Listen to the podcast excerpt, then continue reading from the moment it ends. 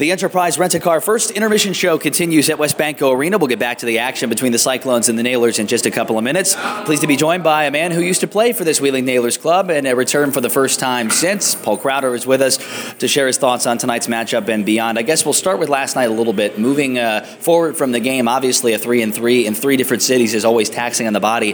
How are you guys feeling so far?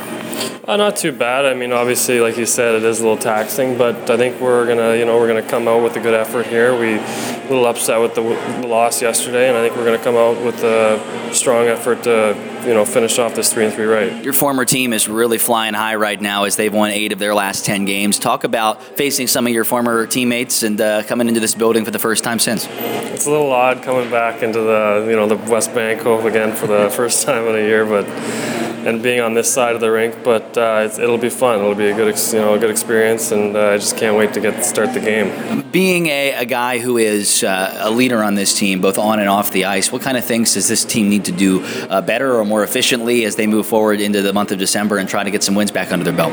I think you know. I think we're playing hard. We just got to keep it simple. We got to do the simple things right, and uh, the more we do that, I think the tides will start turning. I, right now, we're getting chances. We're just not scoring. But I think once we start scoring, I think you know we're, we're going to be a tough team to beat.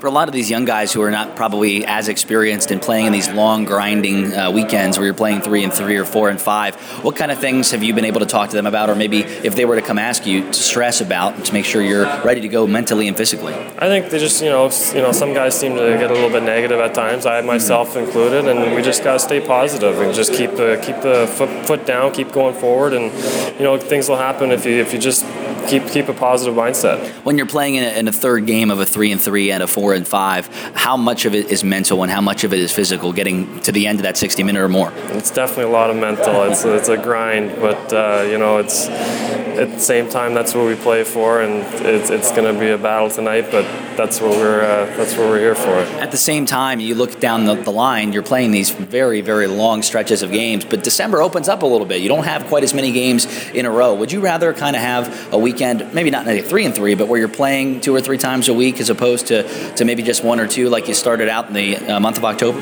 Yeah, definitely. I think October was. Uh, it seems like they just want to get you into the mix of things, but I'd rather have you know two or three games a week, like you said, just to get it going and have sort of a steady schedule instead of here couple games and then are a bunch of games. So it's, uh, but you know, it is what it is, and we just gotta stay focused and do what we do. Thanks for the time as always. Best of luck. Thanks a lot. That's Cyclones assistant captain Paul Crowder. We'll come back and check scores of other games as we continue right after this on the Cyclones Radio Network.